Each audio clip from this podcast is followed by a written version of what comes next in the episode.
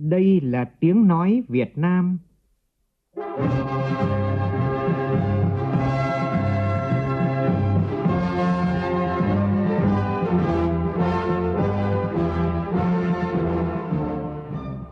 là tiếng nói Việt Nam phát thanh từ Hà Nội, thủ đô nước Cộng hòa xã hội chủ nghĩa Việt Nam.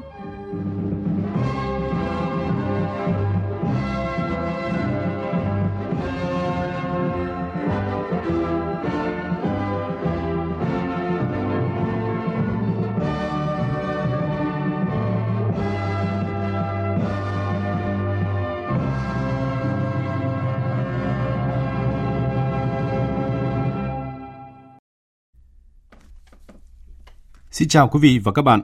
Mời quý vị và các bạn nghe chương trình Thời sự trưa của Đài Tiếng nói Việt Nam với những thông tin đáng chú ý sau đây.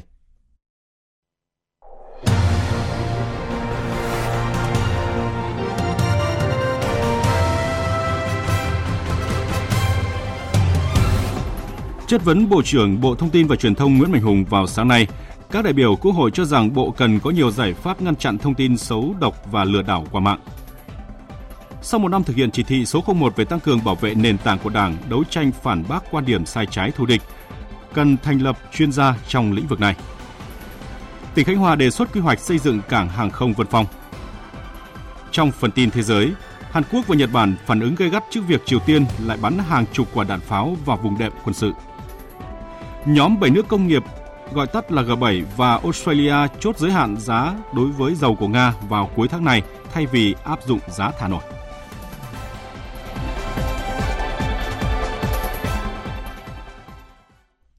Bây giờ là nội dung chi tiết.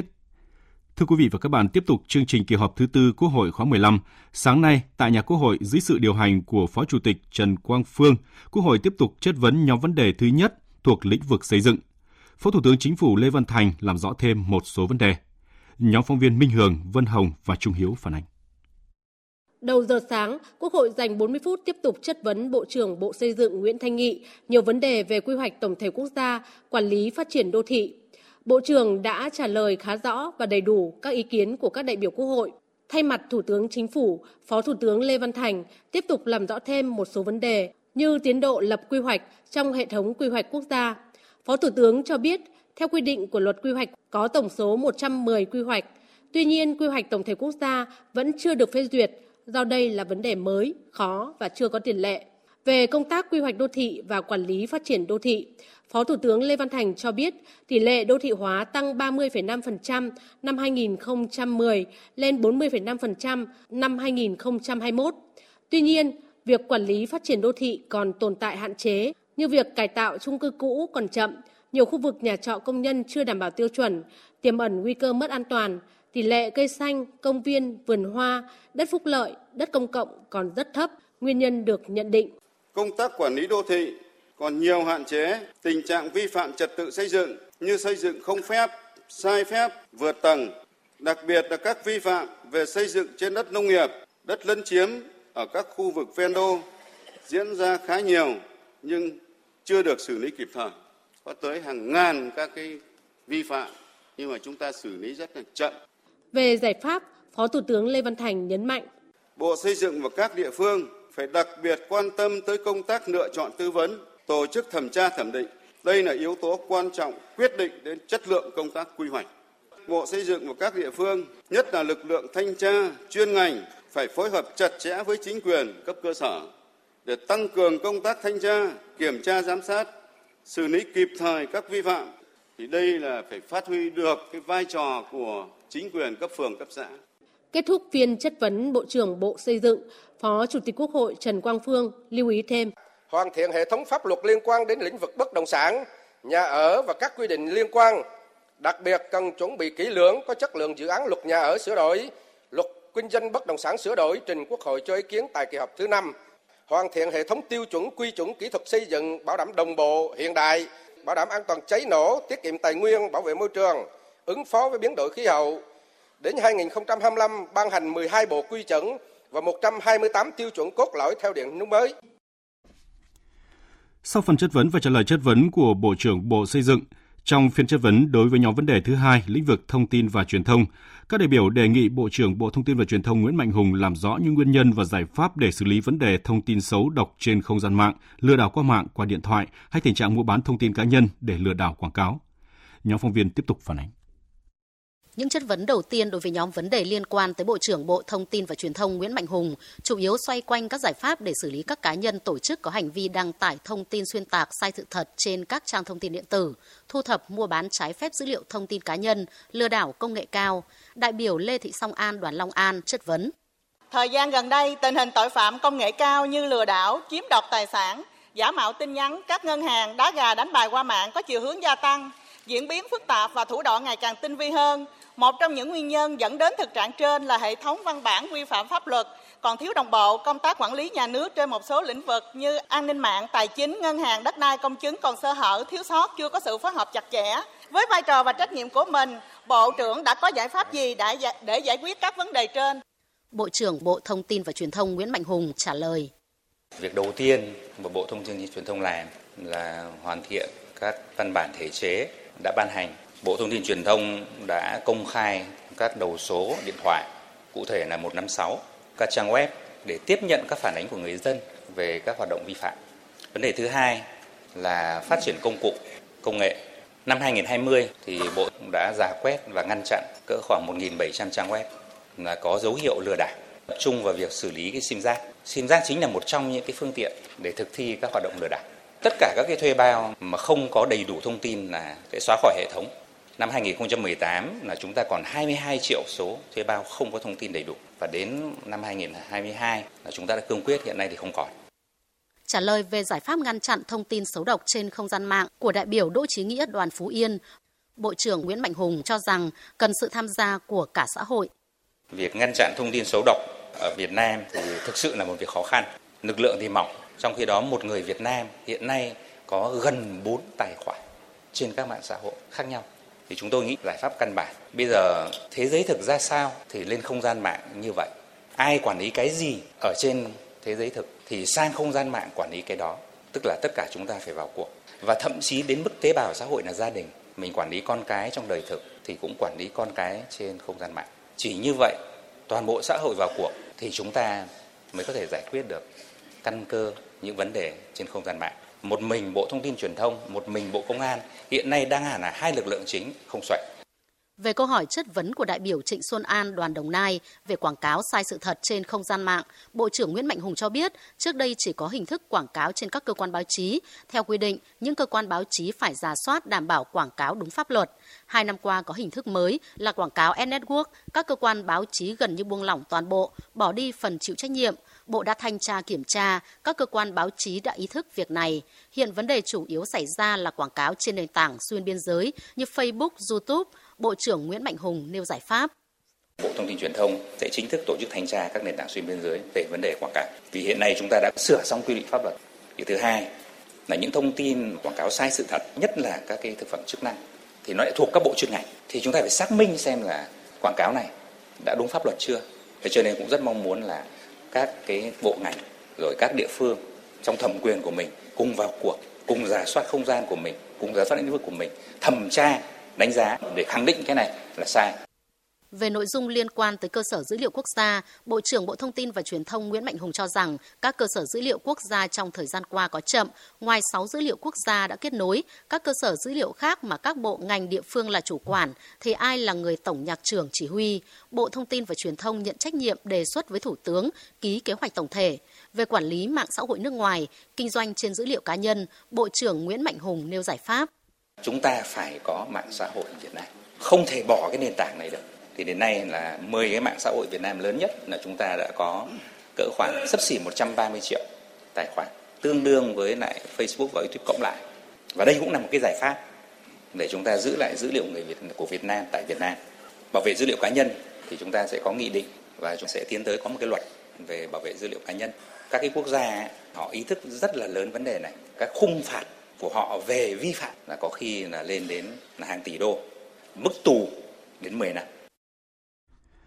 Bên hành lang Quốc hội sáng nay, các đại biểu Quốc hội đánh giá Bộ trưởng Bộ Thông tin và Truyền thông Nguyễn Mạnh Hùng đã nắm chắc vấn đề ngành mình phụ trách, trả lời rõ ràng các vấn đề đại biểu quan tâm, đặc biệt là những vấn đề liên quan đến hành vi đăng tải thông tin xuyên tạc sai sự thật trên các trang thông tin điện tử và việc thu thập mua bán trái phép dữ liệu thông tin cá nhân. Ghi nhận của nhóm phóng viên Phương Thảo và Lại Hoa. Những vấn đề Bộ trưởng Bộ Thông tin và Truyền thông Nguyễn Mạnh Hùng trả lời cho thấy, thời gian qua Bộ đã tích cực triển khai những giải pháp khắc phục tình trạng xử lý các thông tin xấu độc, thông tin tiêu cực. Đại biểu Đặng Xuân Phương, đoàn Nghệ An nhận xét. Tôi cũng rất ấn tượng với cách tiếp cận của Bộ Thông tin Truyền thông. Đó là trong quản lý thông tin trên mạng hiện nay thì cần có sự vào cuộc của các cấp các ngành, chứ không phải chỉ riêng trách nhiệm của các cơ quan quản lý nhà nước có cái vai trò chủ lực như là Bộ Thông tin và Truyền thông hay là Bộ Công an, mà còn cần có của các cái ngành có liên quan khác, và cần đẩy mạnh phân cấp quản lý nhà nước, tăng cường cái vai trò chính quyền địa phương, đặc biệt là các cái sở thông tin và truyền thông trong việc phát hiện xử lý kịp thời các trường hợp có cái vi phạm. Trực tiếp chất vấn trước Quốc hội và tranh luận với Bộ trưởng về nội dung này, đại biểu Đỗ Chí Nghĩa, đoàn Phú Yên chưa thực sự hài lòng với phần trả lời của Bộ trưởng Nguyễn Mạnh Hùng về giải pháp ngăn chặn các thông tin xấu độc. Phần trả lời của Bộ trưởng thì cơ bản cũng đáp ứng được yêu cầu của Quốc hội, của đại biểu. Nhưng mà chúng tôi cũng vẫn muốn bổ sung thêm những cái khía cạnh khác, quản lý về thông tin truyền thông. Và đặc biệt là trên cái nền tảng số bây giờ thì nó rất là nhiều vấn đề. Nó rất là nền tảng xuyên biên giới và đa ngành nữa. Cái giải pháp căn cơ nhất, lâu dài nhất thì vẫn là cái nhận thức của công chúng, của xã hội. Và khi mà công chúng không tin, không theo những cái thông tin đó thì mọi chuyện trở nên rất là bình thường, rất là đơn giản. Với cái đặc thù nó rất là khác, và với cái dân số trẻ như chúng ta thì hướng đến giới trẻ, hướng đến thế hệ tương lai, và chính họ sẽ là những người chủ động để ngăn ngừa những cái thông tin xấu độc, chứ không phải chỉ là cơ quan chức năng. Đánh giá cao khả năng bao quát quản lý ngành của Bộ trưởng Bộ Thông tin và Truyền thông Nguyễn Mạnh Hùng, tuy nhiên một số cử tri mong muốn Bộ trưởng trả lời cụ thể hơn nữa các câu hỏi của đại biểu, hứa và thực hiện lời hứa có lộ trình. Cử tri Nguyễn Văn Tường, hội viên câu lạc bộ Thăng Long Hà Nội nêu ý kiến. Bây giờ vấn đề sim giác hay là các kiểu lừa đảo trên mạng như vậy đang là mang tính phổ biến.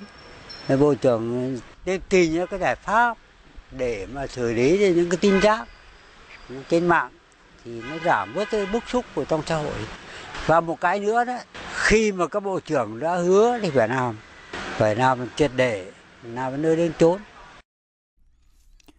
Cử tri và nhân dân thủ đô cũng đề nghị Bộ trưởng Bộ Thông tin và Truyền thông có giải pháp quyết liệt trong việc quản lý các thuê bao đầu số của các nhà mạng, công tác kiểm tra quản lý các trang mạng, trang thông tin điện tử và các nền tảng trực tuyến khác, xử lý thật nghiêm các cá nhân tổ chức có hành vi đăng tải thông tin xuyên tạc sai sự thật trên các trang thông tin điện tử. Cử tri Nguyễn Văn Thiết, phường Thụy Khuê, quận Tây Hồ đề nghị. Tại sao Bộ trưởng Bộ Thông tin, Truyền thông lại không xử lý nhiều những cái tin mà nó nói sai sự thật, nói hoàn toàn bịa đặt, nói hoàn toàn mang cái tính chất không xây dựng. Cử tri chúng tôi rất mong làm sao Bộ trưởng Bộ Thông tin, Truyền thông phải xử lý những cái đó. Những người nói sai sự thật, nói không đúng sự thật thì phải xử lý nghiêm minh. Chiều nay Quốc hội tiếp tục chất vấn Bộ trưởng Nguyễn Mạnh Hùng, sau đó Bộ trưởng Phạm Thị Thanh Trà sẽ đăng đàn trả lời chất vấn nhóm vấn đề thứ 3 thuộc lĩnh vực nội vụ.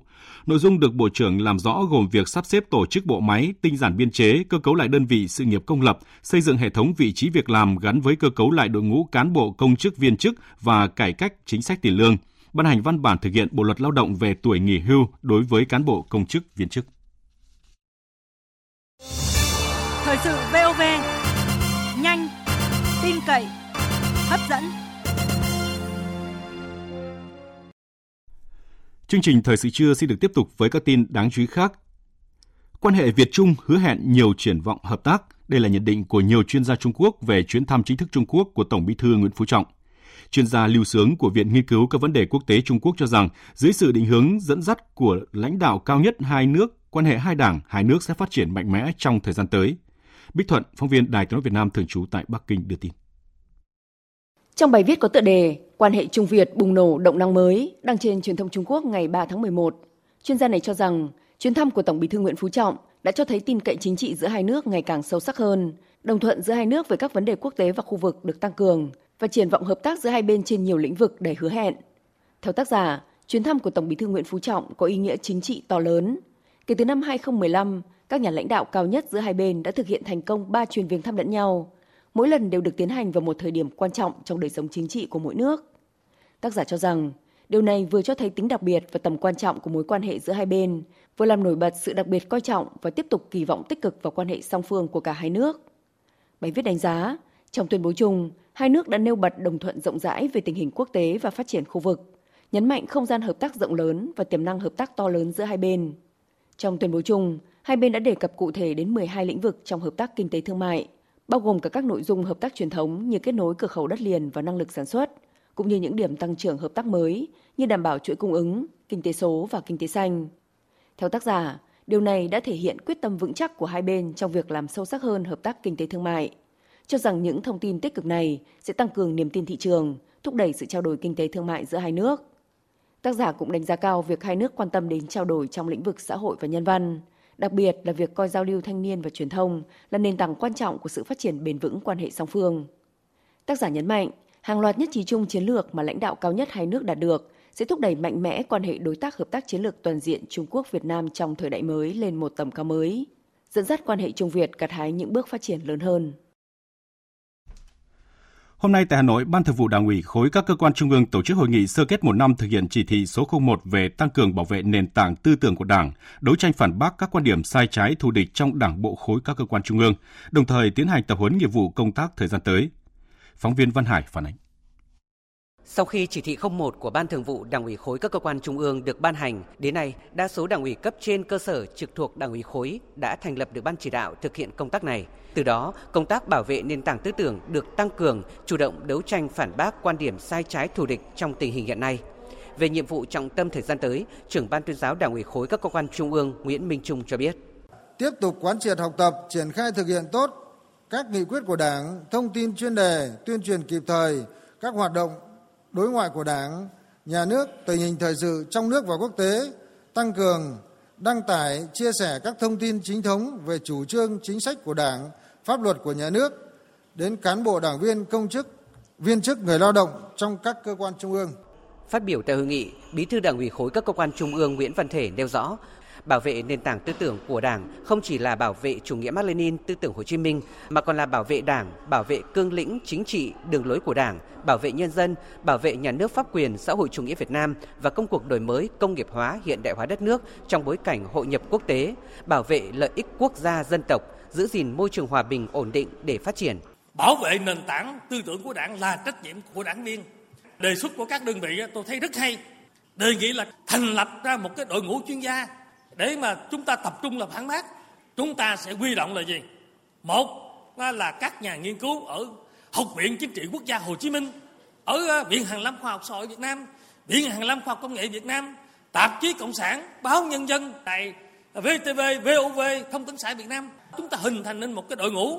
Khi mà có những vấn đề thuộc lĩnh vực nào, chúng ta nhờ các chuyên gia đó cộng tác, viết bài hoặc là phổ biến.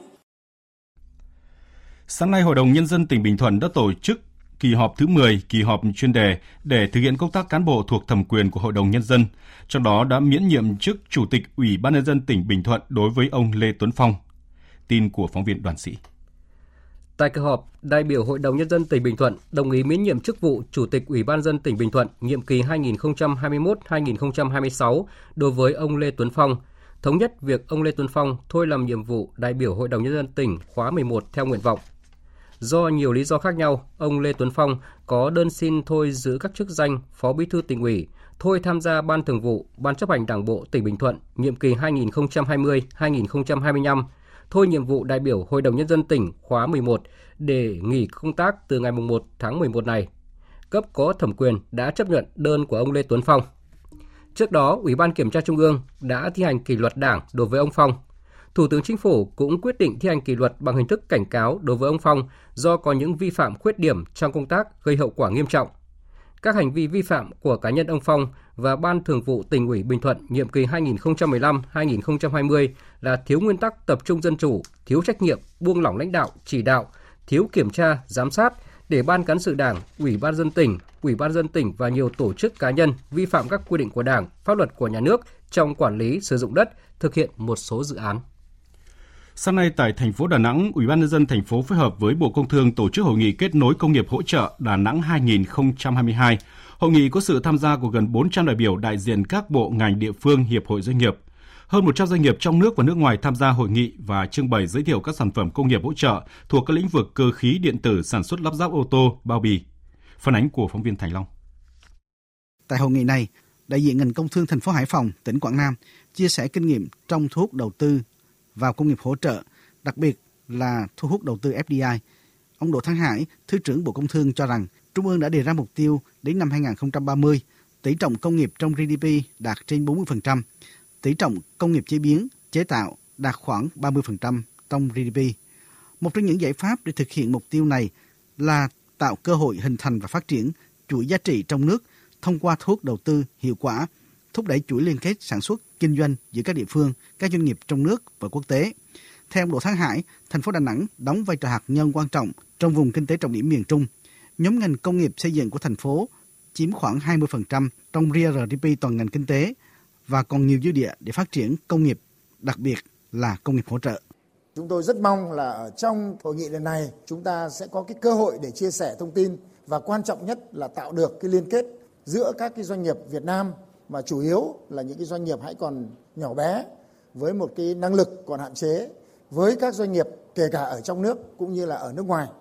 Đây là một cái hoạt động kết nối có ý nghĩa, mang lại nhiều hiệu quả tích cực, rõ nét nhằm phát triển ngành công nghiệp hỗ trợ và công nghiệp chế biến chế tạo ở tại khu vực miền Trung và thành phố Đà Nẵng.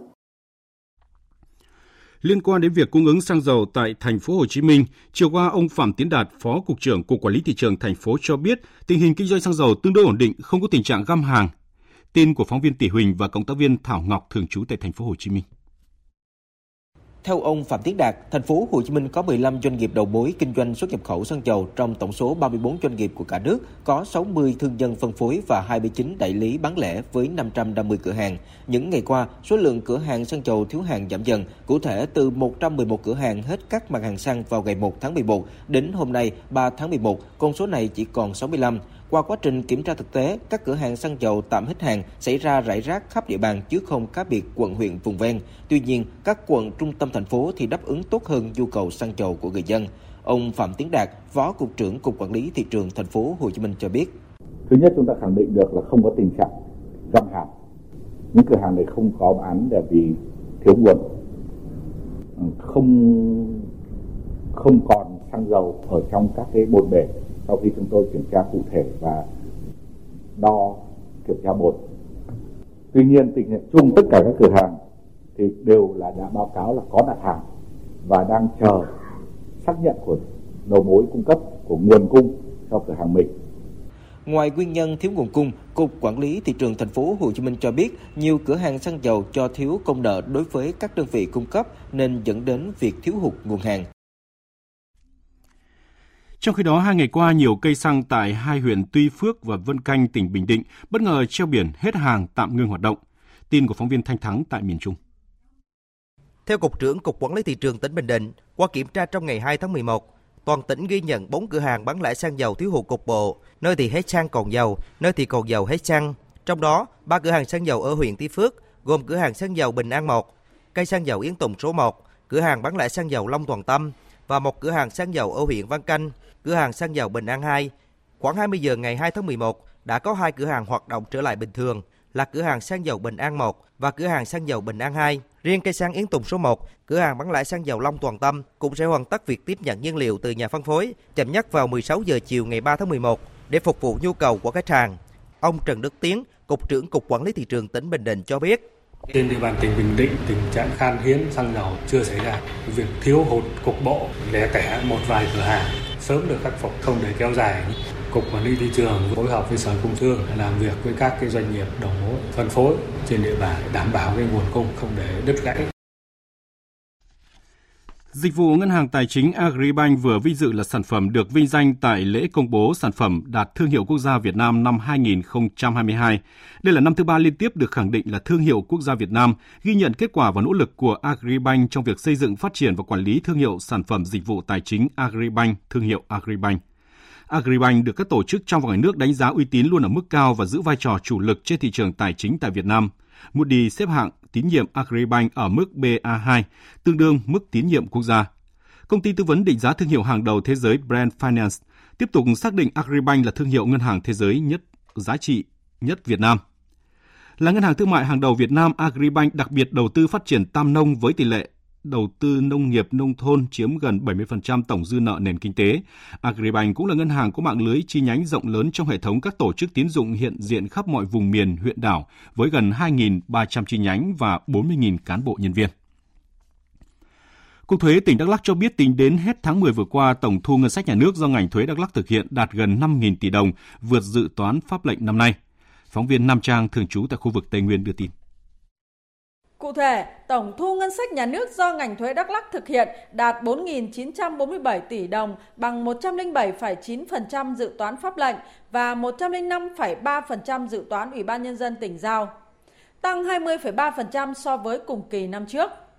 Các khoản thu có mức tăng cao so với cùng kỳ năm 2021 gồm thu từ các doanh nghiệp ngoài quốc doanh tăng hơn 14%, thuế thu nhập cá nhân tăng hơn 100%, lệ phí trước bạ tăng hơn 68%, tiền thuê đất tăng hơn 20%, phí và lệ phí tăng hơn 14% và thu từ xổ số tăng hơn 14%. Kết quả thu ngân sách ở Đắk Lắk năm nay cũng ghi nhận sự tăng trưởng khá đồng đều ở các địa bàn, với 10 trên 13 đơn vị trực thuộc Cục Thuế đã thu vượt dự toán cả năm 2022. Theo ông Bùi Văn Chuẩn, Cục trưởng Cục Thuế tỉnh Đắk Lắk, dù đã sớm hoàn thành dự toán thu ngân sách nhà nước năm 2022, từ nay đến hết năm, Cục Thuế tiếp tục tập trung triển khai kịp thời có hiệu quả các nhóm giải pháp quản lý thu, chống thất thu thuế. Chúng tôi triển khai đồng bộ 5 cái nhiệm vụ trọng tâm, 10 nhóm giải pháp và 40 giải pháp cụ thể, trong đó là tập trung đẩy mạnh các cái biện pháp quản lý nguồn thu, chống thất thu, thu hồi nợ động. Bên cạnh đó thì tăng cường các cái biện pháp hỗ trợ cho người nộp thuế thông qua các cái giải pháp là cải cách thủ tục hành chính và quản lý thuế điện tử trên một nền tảng điện tử. Ủy ban nhân dân tỉnh Khánh Hòa vừa đề xuất Bộ Giao thông Vận tải chấp thuận việc quy hoạch xây dựng cảng hàng không Vân Phong. Đây là sân bay phục vụ các chuyến bay được thuê trọn gói, được đầu tư từ nguồn vốn ngoài ngân sách.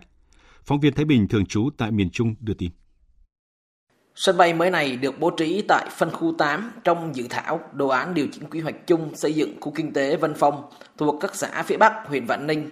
Phân khu 8 có tổng diện tích hơn 5.500 ha với định hướng phát triển đô thị đa chức năng cao cấp, thương mại dịch vụ, sân bay dân dụng phục vụ charter, bến thủy phi cơ. Tỉnh Khánh Hòa đề xuất Bộ Giao thông Vận tải chấp thuận về việc quy hoạch xây dựng cảng hàng không Vân Phong trong đồ án điều chỉnh quy hoạch chung xây dựng khu kinh tế Vân Phong đến năm 2040, tầm nhìn năm 2050 và quy hoạch tỉnh Khánh Hòa thời kỳ năm 2021 đến năm 2030, tầm nhìn đến năm 2050 và báo cáo Thủ tướng xem xét bổ sung cảng hàng không Vân Phong và quy hoạch tổng thể phát triển hệ thống cảng hàng không sân bay toàn quốc thời kỳ năm 2021 đến năm 2030, tầm nhìn đến năm 2050 đang trình Thủ tướng phê duyệt.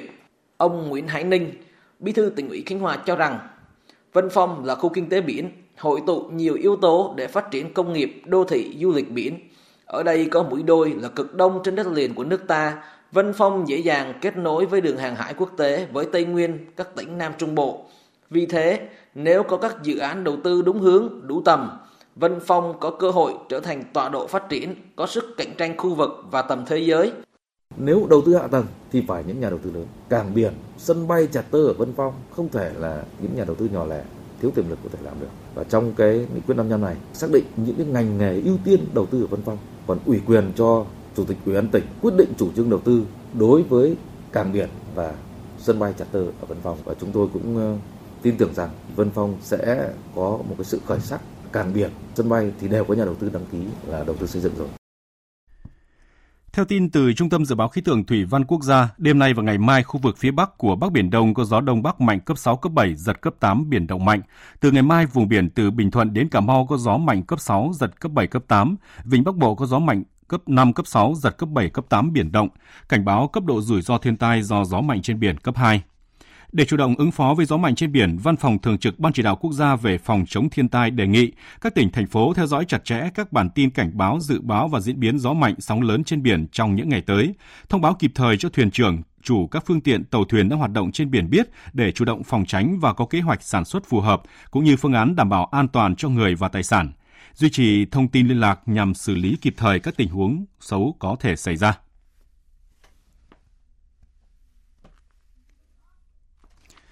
Tiếp theo là những thông tin thời tiết đáng chú ý. Trung tâm Dự báo Khí tượng Thủy văn Quốc gia cho biết, ngày hôm nay miền Bắc trời vẫn có nắng và khô, nhiệt độ phổ biến trong khoảng từ 28 đến 31 độ, hanh khô giảm bớt khi độ ẩm nhích lên trên 40%. Với Bắc miền Trung, dự báo ngày hôm nay chuỗi ngày nắng nóng nhiều sẽ chấm dứt do có những sóng lạnh yếu tăng cường xuống và sẽ có mưa, trời mát mẻ. Ở khu vực Nam miền Trung, ít chịu tác động từ không khí lạnh tăng cường hơn. Ngoại trừ thành phố Đà Nẵng có mưa rào nhẹ, các nơi khác vẫn nắng ráo, nhiệt độ phổ biến trong khoảng từ 29 đến 30 độ. Thời tiết khu vực Tây Nguyên sẽ có sự phân hóa trong ngày hôm nay. Nếu như ở phía Bắc như Kon Tum, Pleiku, Buôn Ma Thuột hoàn toàn nắng ráo, thì khu vực phía Nam gồm Gia Nghĩa, Đà Lạt mưa rào, có lúc có mưa to kèm theo gió giật mạnh. Khu vực phía Nam trời nắng, từ chiều đến gần tối mây dông phát triển gây mưa rào tại khu vực này. Cục bộ có điểm mưa to với lượng mưa phổ biến 50mm, cần đề phòng có lốc sét và gió giật mạnh trong cơn dông. Chương trình Thời sự trưa xin để tiếp tục với phần tin thế giới. Với 185 phiếu ủng hộ, hôm qua theo giờ Mỹ, Đại hội đồng Liên Hợp Quốc khóa 77 đã thông qua nghị quyết lên án lệnh cấm vận kinh tế của Mỹ đối với Cuba. Mặc dù không mang tính ràng buộc, nhưng với việc đông đảo các quốc gia bỏ phiếu thuận nghị quyết một lần nữa cho thấy sự ủng hộ của cộng đồng quốc tế trong việc yêu cầu Mỹ chấm dứt lệnh cấm vận kinh tế phi lý này. Tổng hợp của biên tập viên Hạnh Phúc. Đây là nghị quyết lên án lệnh cấm vận kinh tế của Mỹ đối với Cuba năm thứ 30 liên tiếp. Phát biểu trước Đại hội đồng Liên Hợp Quốc, Ngoại trưởng Cuba Bruno Rodriguez đánh giá cao những nỗ lực của cộng đồng quốc tế trong việc hỗ trợ Cuba, đồng thời chỉ trích mạnh mẽ chính sách bao vây, cấm vận của Mỹ đối với nước này. Cuba sẽ tốt hơn nếu không có lệnh cấm vận. Mọi gia đình Cuba sẽ tốt hơn nếu không có lệnh cấm vận. Các công dân Mỹ cũng như nước Mỹ cũng sẽ tốt hơn nếu không có lệnh cấm vận đối với Cuba. Thế giới sẽ tốt đẹp hơn nếu không có lệnh cấm vận. Lệnh cấm vận kinh tế Cuba được Mỹ đưa ra từ năm 1960 và hầu như không thay đổi kể từ đó. Tùy vào từng thời điểm và chính quyền, có những lúc Mỹ đã thể hiện một số cử chỉ thiện chí, tuy nhiên không có dấu hiệu nào cho thấy lệnh cấm vận sẽ được dỡ bỏ. Phát biểu tại Đại hội đồng, Đại sứ Đặng Hoàng Giang, trưởng phái đoàn Việt Nam tại Liên Hợp Quốc cũng đã lên tiếng thể hiện quan điểm nhất quán của Việt Nam, tiếp tục phản đối lệnh cấm vận kinh tế, thương mại và tài chính đối với Cuba. Đại sứ Đặng Hoàng Giang nhấn mạnh các lệnh cấm vận vi phạm luật pháp quốc tế, các nguyên tắc cơ bản của Hiến chương Liên Hợp Quốc và đi ngược lại mong muốn chung về quan hệ bình đẳng giữa các quốc gia. Việt Nam tái khẳng định sự ủng hộ, tình bằng hữu, hợp tác và đoàn kết đối với nhân dân Cuba, cũng như cam kết của Việt Nam trong bảo vệ các nguyên tắc của luật pháp quốc tế. Nhật Bản và Hàn Quốc đã có phản ứng gay gắt trước việc Triều Tiên tiếp tục phóng tên lửa tối qua. Phóng viên Bùi Hùng, thường trú tại Nhật Bản thông tin. Bộ trưởng Phòng vệ Nhật Bản Hamada Yasukazu phê phán kịch liệt hành vi của Triều Tiên, nhấn mạnh rằng việc leo thang các hành vi khiêu khích là không thể chấp nhận được, đe dọa tới hòa bình, an ninh của Nhật Bản, khu vực và cả thế giới. Nhật Bản đã kháng nghị lên chính phủ Triều Tiên thông qua con đường ngoại giao. Ông Hamada Yasukazu xác nhận ba tên lửa này rơi ngoài vùng đặc quyền kinh tế của Nhật Bản. Trong khi đó, Ngoại trưởng Nhật Bản Hayashi Yoshimasa đang ở Đức cũng đã hội đàm ngắn với Ngoại trưởng Mỹ Blinken về vấn đề Triều Tiên phóng tên lửa. Hai ngoại trưởng cho rằng đây là hành vi khiêu khích trắng trợn cộng đồng quốc tế, đồng thời thống nhất sẽ hợp tác chặt chẽ trong các biện pháp ứng phó Triều Tiên.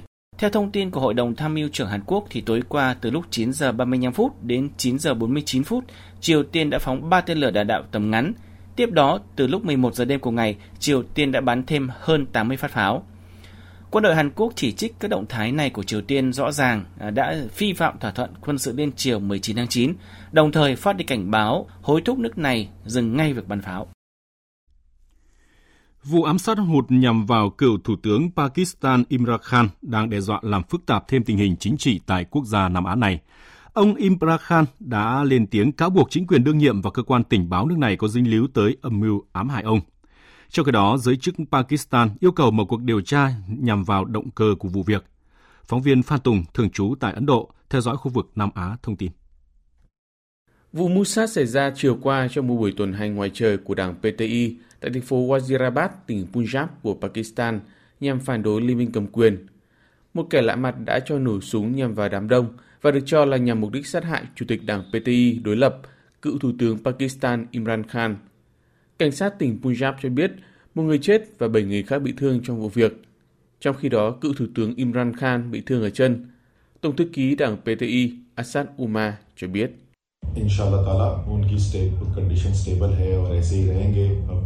Tình hình của ông Imran Khan đã ổn định, không có gì nguy hiểm tới tính mạng. Ông ấy trúng đạn và hiện chưa rõ là 2 hoặc 3 viên đạn.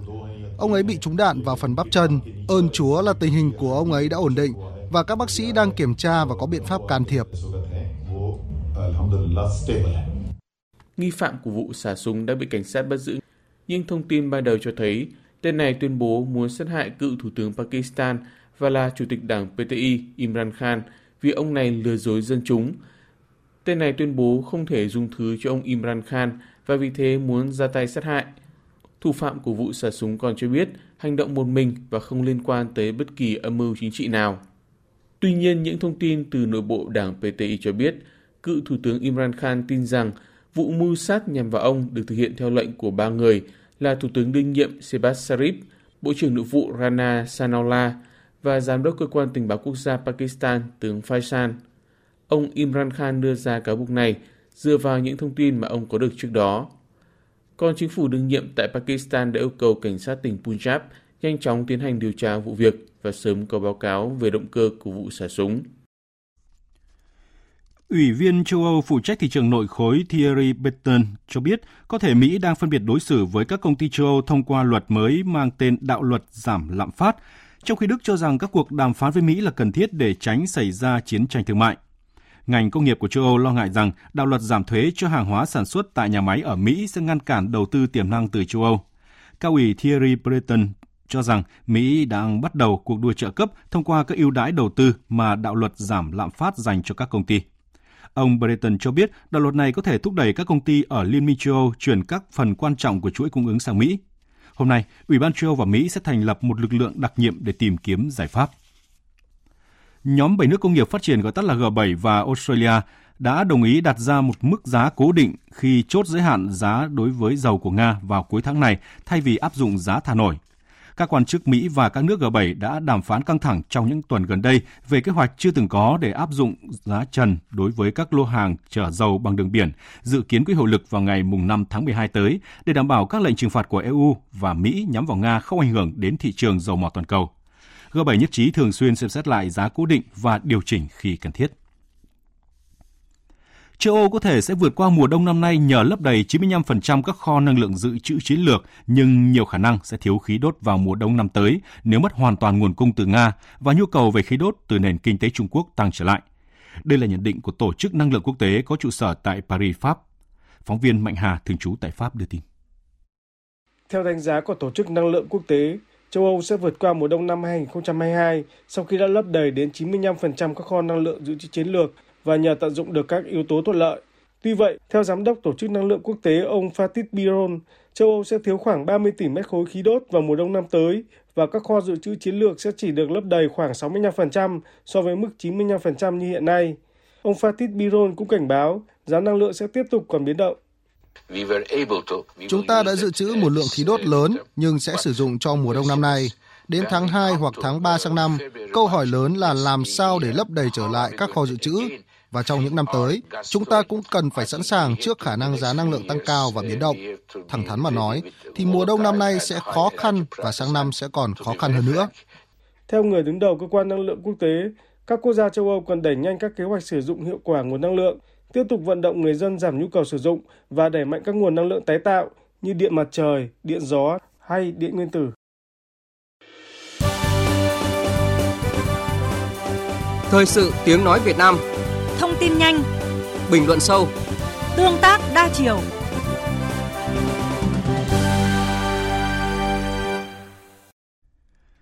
Thưa quý vị và các bạn, nhằm giải tỏa áp lực giao thông đô thị ngày càng gia tăng, thời gian qua thành phố Hà Nội đã tập trung xây dựng nhiều dự án giao thông để hoàn thiện khả năng kết nối.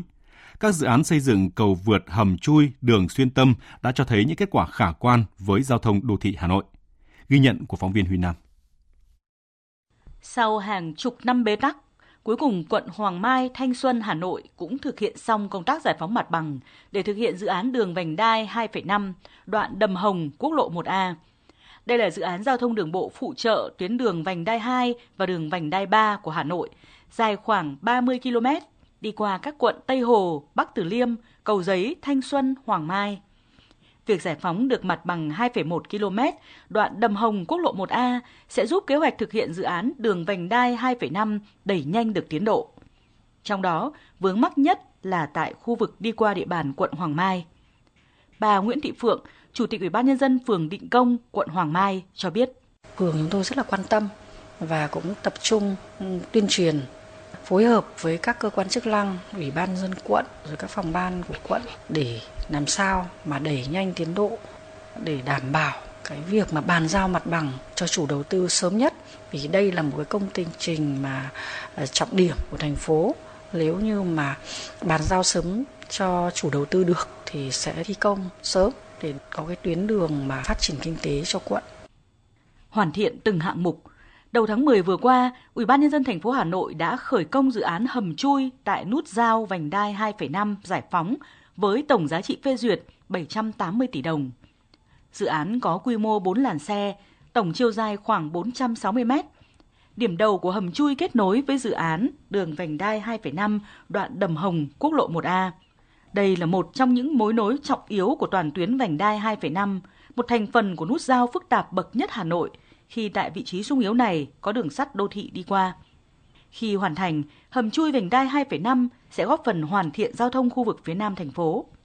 Cùng với tập trung triển khai dự án đường vành đai 2,5, thành phố Hà Nội cũng khởi công dự án tăng cường giao thông đô thị bền vững cho dự án tuyến đường sắt đô thị số 3. Ông Nguyễn Chí Cường, Giám đốc Ban Quản lý Dự án Đầu tư xây dựng công trình giao thông thành phố Hà Nội cho biết. Dự án hỗ trợ tăng cường cho tuyến đường sắt số 3. Theo cái tiến độ của Ban Đường sắt thực hiện thì dự kiến là tháng 12 năm 2022 sẽ đưa cái tuyến vận hành 8,5 cây số trên cao vào khai thác sử dụng. Thì Ban cũng được thành phố giao thực hiện một cái dự án tăng cường cho tuyến đường sắt đấy để thực hiện chỉnh trang toàn bộ cái tuyến phố từ Nhổn về đến Cầu Giấy. Đồng thời cũng xây dựng các cái điểm đỗ để phục vụ cái bà con đi lại thuận lợi nhất. Đối với một số dự án dự kiến hoàn thành trong giai đoạn tới như dự án cầu Vĩnh Tuy 2, cầu vượt Chùa Bộc, Phạm Ngọc Thạch, các đơn vị thi công cũng đang tập trung nhân lực và phương tiện để đảm bảo tiến độ. Trong đó, dự án xây dựng cầu Vĩnh Tuy 2 với tổng mức đầu tư trên 2.500 tỷ đồng. Khi hoàn thành, cầu Vĩnh Tuy 2 sẽ tạo thành trục giao thông hoàn chỉnh kết nối trung tâm thành phố Hà Nội với khu vực phía Bắc và Đông Bắc thành phố. Tiếp tục chương trình thời sự trưa nay là trang tin đầu tư tài chính và bản tin thể thao. Trang tin đầu tư tài chính. Các biên tập viên Thành Trung và Bảo Ngọc xin kính chào quý vị và các bạn. Thưa quý vị và các bạn, sáng nay giá vàng thế giới niêm yết trên sàn Kitco ở mức 1.630 đô la Mỹ một ounce, giảm hơn 10 đô la Mỹ một ounce so với sáng qua. Đây là mức giá thấp nhất trong 6 tuần trở lại đây. Trong khi đó, giá vàng trong nước lại tăng nhẹ khoảng 200.000 đồng một lượng. Công ty vàng bạc đá quý Sài Gòn niêm yết giá vàng SJC ở mức mua vào là 66.200.000 đồng một lượng và bán ra là 67.200.000 đồng một lượng. Giá vàng dòng Thăng Long của công ty Bảo Tín Minh Châu không có nhiều biến động, đang được giao dịch ở mức mua vào là 51.680.000 đồng một lượng và bán ra là 52.480.000 đồng một lượng. Cùng với việc điều chỉnh lãi suất tiền gửi tại quầy, nhiều ngân hàng cũng điều chỉnh lãi suất tiền gửi online lên mức cao so với lãi suất huy động tại quầy. Lãi suất tiền gửi online tại Ngân hàng Thương mại Cổ phần Công thương Việt Nam Vietinbank được điều chỉnh cao hơn từ 0,5 đến 0,6 điểm phần trăm. Còn tại Ngân hàng Thương mại Cổ phần Ngoại thương Việt Nam Vietcombank, so với mức lãi suất tiền gửi tại quầy, lãi suất online Ngân hàng Vietcombank cũng đã điều chỉnh tăng cao hơn lãi suất tiền gửi tại quầy từ 0,3 đến 0,5 điểm phần trăm. Theo báo cáo của các ngân hàng, tỷ lệ nợ xấu hiện đang ở mức cao và có xu hướng tăng thêm. Tỷ lệ nợ xấu trên dư nợ vay của Vietbank đã tăng từ 3,65% đầu năm nay lên 4,33% vào cuối tháng 9. Trong khi đó, số dư nợ xấu của ngân hàng NCB tăng gấp 5,3 lần so với cuối năm trước. Xét về số dư tuyệt đối, VPBank là ngân hàng có số dư nợ xấu cao nhất với hơn 20.000 tỷ đồng, tăng hơn 24% so với đầu năm. Theo tin từ Sở Giao dịch Chứng khoán Thành phố Hồ Chí Minh, thị trường chứng khoán tiếp tục biến động xấu trong tháng 10 khi VN Index lao dốc về 1.027,94 điểm, giảm 28,8% so với tháng 9 và mất 31,4% so với đầu năm. Toàn sàn Thành phố Hồ Chí Minh chỉ còn 34 công ty vốn hóa lớn hơn tỷ đô la Mỹ, thấp hơn so với con số 39 của tháng 9 và 46 của thời điểm đầu năm. Trên thị trường chứng khoán, phiên giao dịch sáng nay giảm rất sâu. Thị trường đò lửa về giữa phiên sáng với áp lực bán chi phối hoàn toàn. Số mã giảm áp đảo trong khi chỉ le lói xuất hiện các mã xanh. Toàn thị trường ghi nhận chưa tới 100 mã tăng điểm. Về cuối phiên, một số mã có diễn biến tốt hơn nhưng vẫn không thể giúp VN Index giữ được mốc 1.000 điểm. Kết thúc phiên giao dịch, VN Index giảm 40,59 điểm xuống còn 979,22 điểm. HNX Index cũng giảm 6,56 điểm xuống còn 204,18 điểm. Đầu tư tài chính biến cơ hội thành hiện thực. Đầu tư tài chính biến cơ hội thành hiện thực. Thưa quý vị và các bạn, hiện nay doanh nghiệp bất động sản đang gặp rất nhiều khó khăn, trong đó khát vốn là vấn đề nan giải. Các chuyên gia cho rằng việc thắt chặt tín dụng làm cho các chủ đầu tư rơi vào cảnh không có tiền để tiếp tục thực hiện dự án. Nếu tình trạng này không được cải thiện, nguồn cung căn hộ có thể sẽ tiếp tục đi xuống, mặc dù nhu cầu thực là rất cao, ghi nhận của phóng viên Thành Trung. Năm nay, công ty cổ phần Phương Đông triển khai hơn 20 dự án bất động sản trên cả nước. Thời điểm này đang là giai đoạn nước rút để bàn giao căn hộ cho khách hàng trước dịp Tết Nguyên đán Quý Mão đang đến gần. Mặc dù chấp nhận vay ngân hàng với lãi suất cao, nhưng số tiền vay được từ các tổ chức tín dụng là rất ít so với nhu cầu huy động vốn của doanh nghiệp. Ông Nguyễn Anh Tuấn, Chủ tịch Hội đồng Quản trị Công ty Cổ phần Phương Đông cho biết. Trong giai đoạn hậu Covid, doanh nghiệp đã phải thích nghi rất nhiều áp lực, rất là khó khăn mà tiếp tục thực hiện cái hạn chế cái vốn cung ứng vốn cũng như là cái thị trường đi xuống, các kênh huy động vốn của thị trường nó suy giảm nghiêm trọng. Điều này ảnh hưởng đến toàn bộ cái quá trình quản trị nội bộ của doanh nghiệp. Trong bối cảnh hiện nay, dòng tiền từ tín dụng ngân hàng và trái phiếu đang bị thắt chặt là một phần nguyên nhân tác động tới nguồn cung căn hộ trên thị trường bất động sản. Nhiều chuyên gia dự báo, nếu dòng tiền tiếp tục khó khăn, chủ đầu tư thiếu hụt vốn sẽ không thể tiếp tục triển khai các dự án dang dở và mới, nguồn cung có khả năng tiếp tục đi xuống. Chính hệ thống các ngân hàng thương mại cũng đối mặt với nguy cơ gia tăng nợ xấu khi các dự án bất động sản không thể hoạt động. Ngoài ra, nhóm khách hàng có nhu cầu mua nhà cũng gặp nhiều khó khăn để lựa chọn được sản phẩm phù hợp. Bà Dương Thùy Dung, giám đốc cao cấp CBRE Việt Nam cho rằng, trong bối cảnh nguồn vốn tín dụng ngân hàng hạn chế, doanh nghiệp cần chuẩn bị tốt những điều kiện để huy động vốn từ các nguồn khác nhau, trong đó kênh chứng khoán là một trong những kênh huy động hiệu quả mà doanh nghiệp cần tận dụng. Chúng tôi hoàn toàn ủng hộ cái việc là các cái doanh nghiệp niêm yết cổ phần ra công chúng, niêm yết trên thị trường chứng khoán. Đây là một cái hình thức mà chúng ta thấy rằng là nó rất là ưu việt và nó đã phát triển rất là tốt ở các nước trên thế giới. Nó là một cái hướng đi có thể nói là toàn cầu và chúng ta cũng sẽ phải nằm trong cái dòng chảy đó. Tại thị trường bất động sản tại Việt Nam, mặc dù là thị trường cũng đã rất là phát triển nhưng mà số lượng các cái doanh nghiệp bất động sản mà IPO thì nó có thể nói là vẫn chưa có nhiều so với cái tỷ trọng các nước khác trên khu vực.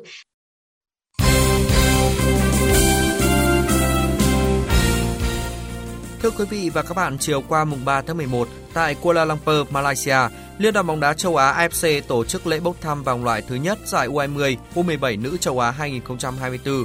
Đội tuyển U20 nữ Việt Nam nằm ở bảng F cùng với Ấn Độ, Singapore, Indonesia. Còn tuyển U17 nữ Việt Nam nằm ở bảng C cùng Uzbekistan, Palestine và Bahrain. Vòng loại thứ nhất giải U20 nữ châu Á 2024 dự kiến diễn ra từ ngày 4 tháng 3 đến ngày 12 tháng 3 năm 2023. Còn vòng loại thứ nhất giải U17 nữ châu Á 2024 dự kiến diễn ra từ ngày 20 tháng 4 đến ngày 30 tháng 4 năm 2023. Liên đoàn bóng đá Việt Nam đăng cai cả hai bảng đấu có sự góp mặt của U17 và U20 nữ Việt Nam, tổ chức tại sân Trung tâm Đào tạo bóng đá trẻ Việt Nam và sân Việt Trì Phú Thọ. Cũng trong chiều qua diễn ra 3 trận đấu thuộc vòng 23 V-League 2022. Hải Phòng bị Hồng Lĩnh Hà Tĩnh cầm hòa 1-1 ngay tại sân Lạch Tray. Kết quả này khiến Hải Phòng hụt hơi trong cuộc đua vô địch khi kém đội đầu bảng Hà Nội 1 điểm nhưng thi đấu nhiều hơn 2 trận. Huấn luyện viên Chu Đình Nghiêm tiếc nuối khi Hải Phòng thất thế trong cuộc đua vô địch. Tôi thì rất là tiếc cái kết quả trận đấu ngày hôm nay vì chúng tôi không có 3 điểm. Nhưng mà vì tôi chỉ muốn rằng là cái cơ hội của chúng tôi thì nó không có nhiều. Thì Hải Phòng chỉ muốn rằng là mình bám đuổi để tạo cho một cái cuộc chơi của cái mùa giải nó kịch tính đến cái giây phút cuối cùng. Trong khi đó, với 1 điểm giành được tại Lạch Tray, Hồng Lĩnh Hà Tĩnh tạm đứng thứ 11, cùng có 20 điểm như Nam Định và hơn Sài Gòn FC 1 điểm. Trợ lý Nguyễn Công Mạnh cho biết. Cái cuộc đua trụ hạng này tôi nghĩ là phải đến cái vòng cuối cùng đó. Chứ còn 1 điểm thực ra đến chơi rất là quý. Chứ còn để mà nói cái nút thắt thì tôi nghĩ là phải vòng cuối cùng để gần như phải xác định được cái đội nào sẽ xuống hạng. Còn tại sân Hòa Xuân, chủ nhà SHB Đà Nẵng vượt qua Sài Gòn 1-0 bằng pha lập công của Đặng Anh Tuấn ở phút 50 để chính thức trụ hạng khi đã có trong tay 25 điểm. Huấn luyện viên Phan Thanh Hùng chia sẻ sau trận đấu. Mọi người rất là vui vì họ hiểu là kết quả này là đã hoàn thành cái nhiệm vụ. Còn 3 trận đấu nữa thì tôi nghĩ là đó là để các bạn cố gắng phấn đấu được cái vị trí. Tại sân Vinh, Sông Lam Nghệ An thắng đậm BKMX Bình Dương 3-0. Trong chiến thắng của đội chủ nhà có cú đúp của Phan Văn Đức và pha làm bàn của Oseni. Huấn luyện viên Nguyễn Huy Hoàng đánh giá cao tinh thần thi đấu của các cầu thủ Sông Lam Nghệ An. Tinh thần và tập thể đội bóng Sông Lam rất là tốt, không có một vấn đề gì cả. Tất cả các vị trí đều thi đấu rất là năng nổ, cầu thủ ghi bàn, hàng phòng ngự thì giữ trắng lưới. Với chiến thắng này, Sông Lam Nghệ An được 30 điểm, vươn lên vị trí thứ 5 trên bảng xếp hạng. Còn BKMX Bình Dương có 25 điểm, chúng tôi đã tạo một số cơ hội lớn nhưng lại bỏ lỡ. Chiều nay 4/11 sẽ diễn ra 3 trận đấu còn lại của vòng 23. Đông Á Thanh Hóa tiếp Hà Nội, Nam Định làm khách của Hoàng Anh Gia Lai, Viettel và Tottenham Bình Định gặp nhau trên sân hàng đấy. Dù sao chúng tôi cũng đã giành chiến thắng và đứng đầu bảng đấu.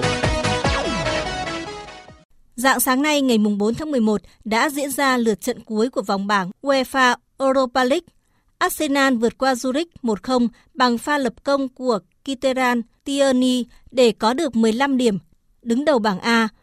Huấn luyện viên Mikel Arteta nói về chiến thắng mà các cầu thủ Arsenal đã phải rất vất vả mới giành được trước Zurich. Đây là một trận đấu thật sự khó khăn, họ là đối thủ thật sự khó chơi. Chúng tôi đã tạo một số cơ hội lớn nhưng lại bỏ lỡ. Điều đó khiến trận đấu trở nên khó khăn hơn trong 15 đến 20 phút cuối. Chúng tôi đã không kiểm soát một số tình huống nhất định và sẽ phải xem xét lại vấn đề này. Dù sao chúng tôi cũng đã giành chiến thắng và đứng đầu bảng đấu. Đại diện khác của bóng đá Anh là Manchester United thắng Real Sociedad 1-0 nhờ pha lập công của cầu thủ trẻ Garnacho Pereira. Kết thúc vòng bảng, Real Sociedad và Manchester United cùng được 15 điểm nhưng đội bóng Tây Ban Nha đứng đầu bảng E nhờ hơn MU về chỉ số phụ. Huấn luyện viên Erik ten Hag chia sẻ sau trận đấu. Tôi có hơi thất vọng khi chúng tôi bỏ lỡ cơ hội ghi 2 bàn, nhưng chúng tôi đã thắng và giữ sạch lưới. Một tín hiệu tích cực là Garnacho Pereira còn rất trẻ, mới 18 tuổi nhưng đã ghi bàn cho đội. Tôi hy vọng cậu ấy tiến bộ nhiều hơn nữa. Tôi chúc mừng các cầu thủ đã giành được chiến thắng.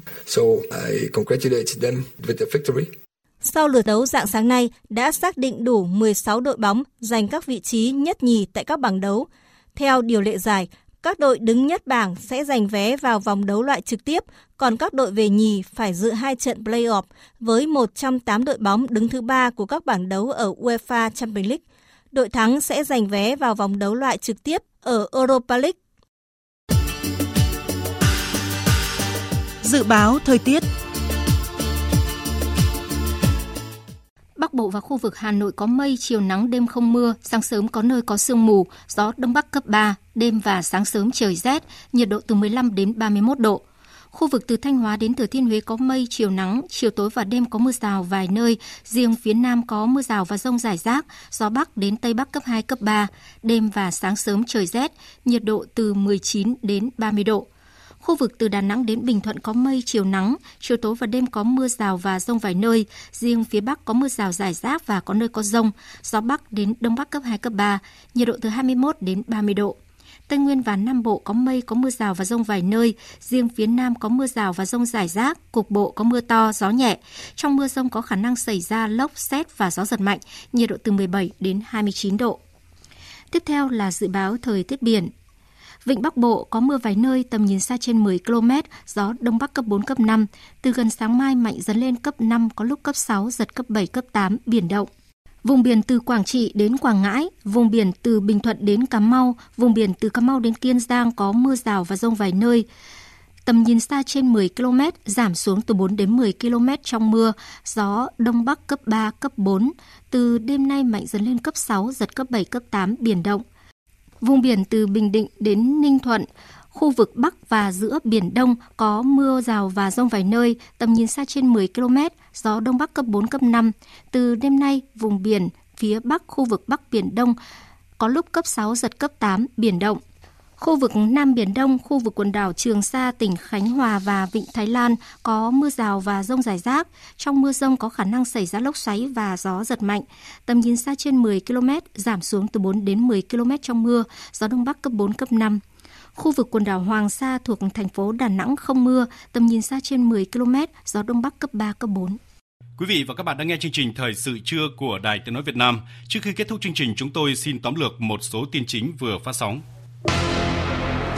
Tại phiên chất vấn Bộ trưởng Bộ Thông tin và Truyền thông Nguyễn Mạnh Hùng vào sáng nay, các đại biểu Quốc hội cho rằng Bộ Thông tin và Truyền thông cần có nhiều giải pháp để ngăn chặn thông tin xấu độc và lừa đảo qua mạng. Chiều nay, Quốc hội tiếp tục chất vấn Bộ trưởng Nguyễn Mạnh Hùng và sau đó Bộ trưởng Phạm Thị Thanh Trà sẽ đăng đàn trả lời chất vấn nhóm vấn đề thứ 3 thuộc lĩnh vực nội vụ. Ủy ban nhân dân tỉnh Khánh Hòa vừa đề xuất Bộ Giao thông Vận tải chấp thuận về việc quy hoạch xây dựng cảng hàng không Vân Phong. Đây là sân bay phục vụ các chuyến bay được thuê trọn gói, được đầu tư từ nguồn vốn ngoài ngân sách. Địa phương này cho rằng nếu có các dự án đầu tư đúng hướng đủ tầm, Vân Phong có cơ hội trở thành tọa độ phát triển, có sức cạnh tranh khu vực và tầm thế giới.